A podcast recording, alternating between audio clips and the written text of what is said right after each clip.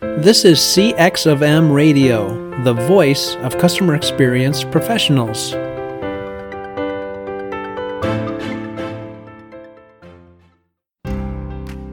Welcome to People Talk. People Talk is about getting ahead at work, becoming a leader, establishing your personal brand, and motivating yourself and those around you. Hosted by Angela Hall, who has decades of experience working in the field of human resources, you can expect lively discussions about topics like workplace politics, dealing with difficult employees and clients, creating an inclusive workplace, and jump-starting your career. Here's your host, Angela Hall. Hello, this is Angela Hall, and welcome to another episode of People Talk.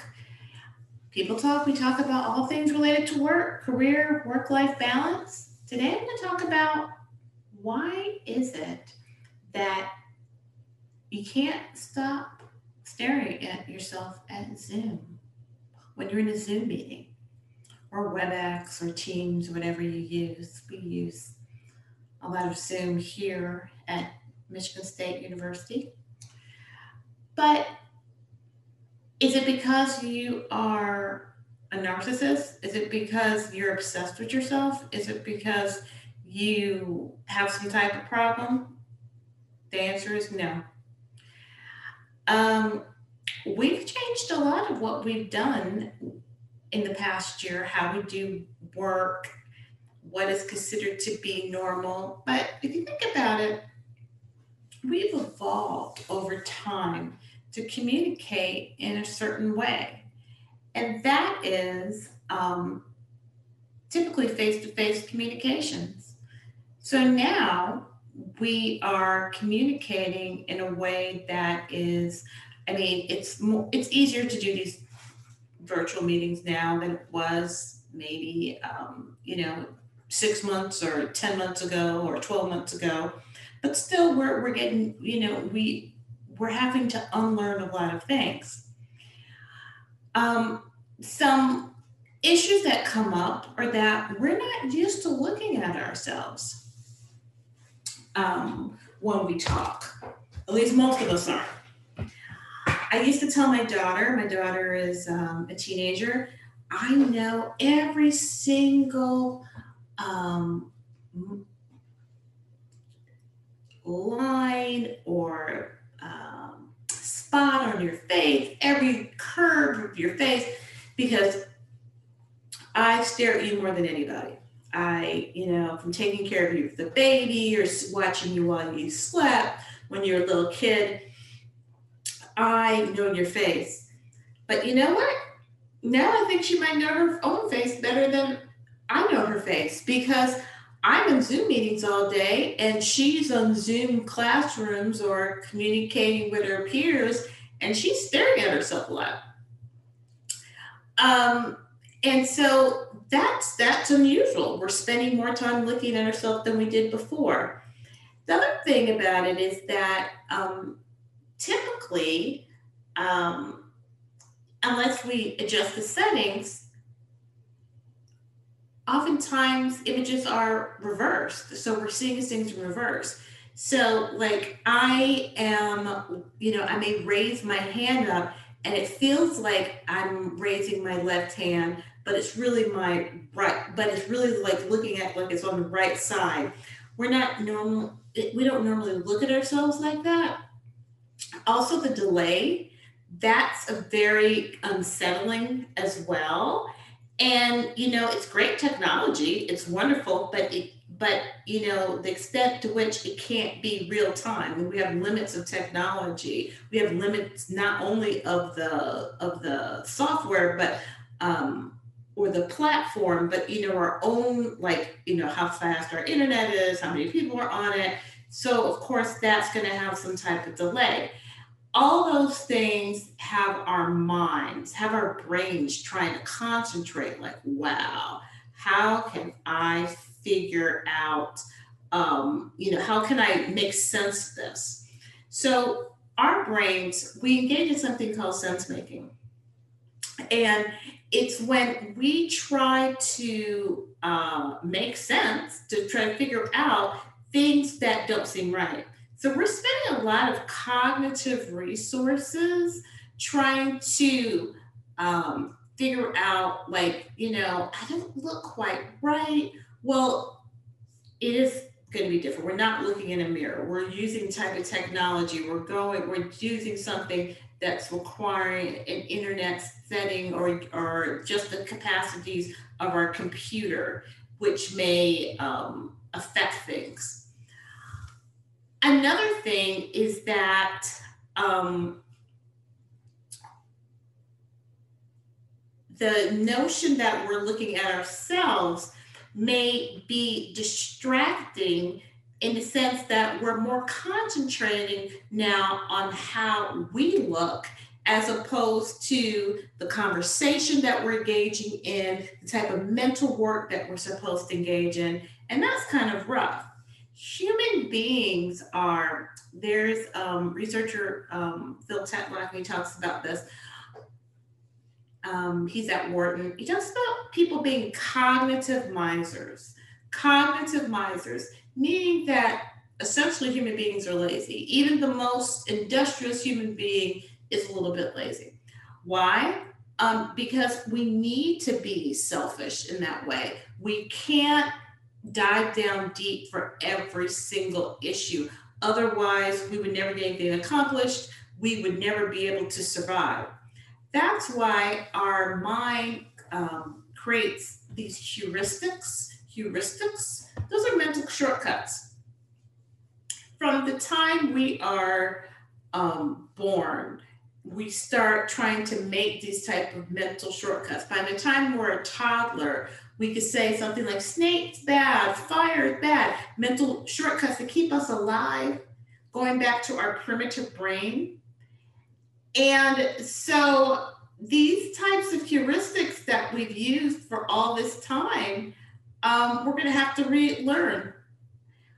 Also, the notion that the richest form of communication is face to face communication. So when you're talking on Zoom um, or WebEx, I use Zoom as a, as a generic, a virtual conference, you are like, where do you look? do you look at your own face? Do you look at the speaker's eyes? Do you look at your web camera? Um, all of that is very artificial and something that we weren't, you know, we haven't evolved to do and we weren't socialized to do. And so all of that is wearing on us as far as being, you know, we're already cognitive misers. We're already having to do all these things to keep ourselves alive, to keep our jobs, to do things. And then this is just another thing that's taxing. That's the reason why um, Zoom meetings are more um, taxing emotionally than face to face meetings. So, what can you do to make it so that your soul is not completely eradicated by having all of these face to uh, all of having uh, video conferences? Well, first of all, what you can do is you can um, think about picking up the phone, talking to someone on the phone, right? Or having some virtual meetings, right? Where you have your camera off. Say, hey, this is going to be a cameras off meeting, or we're going to have it only off for part of the meeting. Now, I state some caveats with that. Um, as a person who is a professor, I mean, I really don't have that so much with my grad students, but I I see this with you know undergraduate courses that I'm going to, or other types of things that I would go to, like other people's undergraduate courses is that um, you know when you have the cameras off, you don't know if that represents a lack of engagement. So you don't want to do that all the time, and you want to have norms for when the camera's on versus the camera is off. But knowing that always having a camera on can um, make your cognitive load heavier.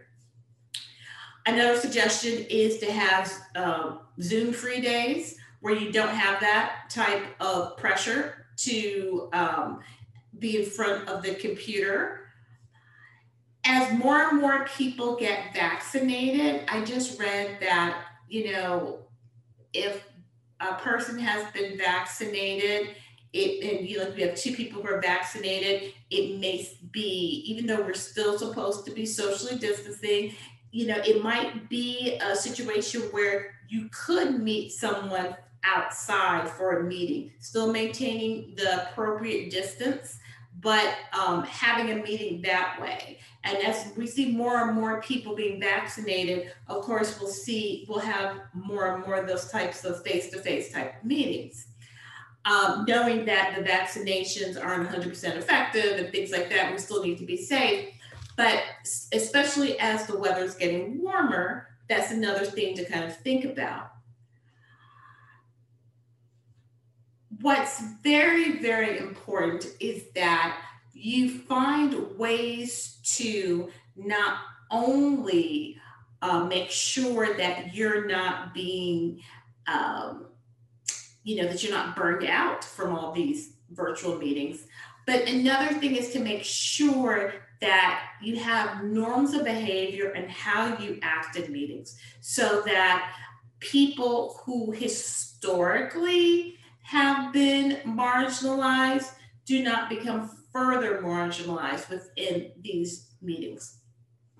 And I'm not just saying, like, for example, just purely like, for example, race, but you but you may have people from cultures where they are not the like going to be as likely to speak up um, because they they come from a culture where people are you know considered to be more um, you know less likely to want to like for lack of a better word show off that they know something or something like that be self-promoting. Um, and so you have to make sure that people who aren't um, likely to speak up still feel safe and have an opportunity to speak up so that first of all they feel like they're a valuable member of the of the team but also so that um, they don't feel marginalized. And also you can you can uh, get value from their contributions that they give um, another thing that's important is about um, appropriate norms of behavior, how we act in meetings. It may be that you may have a limit on how often people, um, how, how, how often people can speak and how long they can speak, right? And then, of course, my favorite type of rule is that nobody likes a jerk. And, you know, um, people may feel empowered or cranky or whatever to act a certain way when they're not face to face with you and just have those types of what I like to call um, your virtual meeting etiquette. Uh, I think that's very, very important.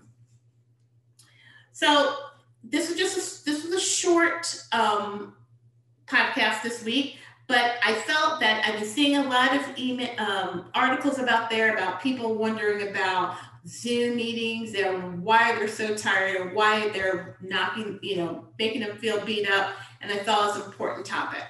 So I really hope that you join me next week for another episode of People Talk. And be well and take care. Thanks for listening to another episode of People Talk with Angela Hall. If you enjoyed today's episode, please share it with your friends and colleagues, and remember to subscribe to our show. Thanks for joining us for this session of CX of M Radio. Be sure to rate, review, and subscribe to the show, and visit cxofm.org for more resources.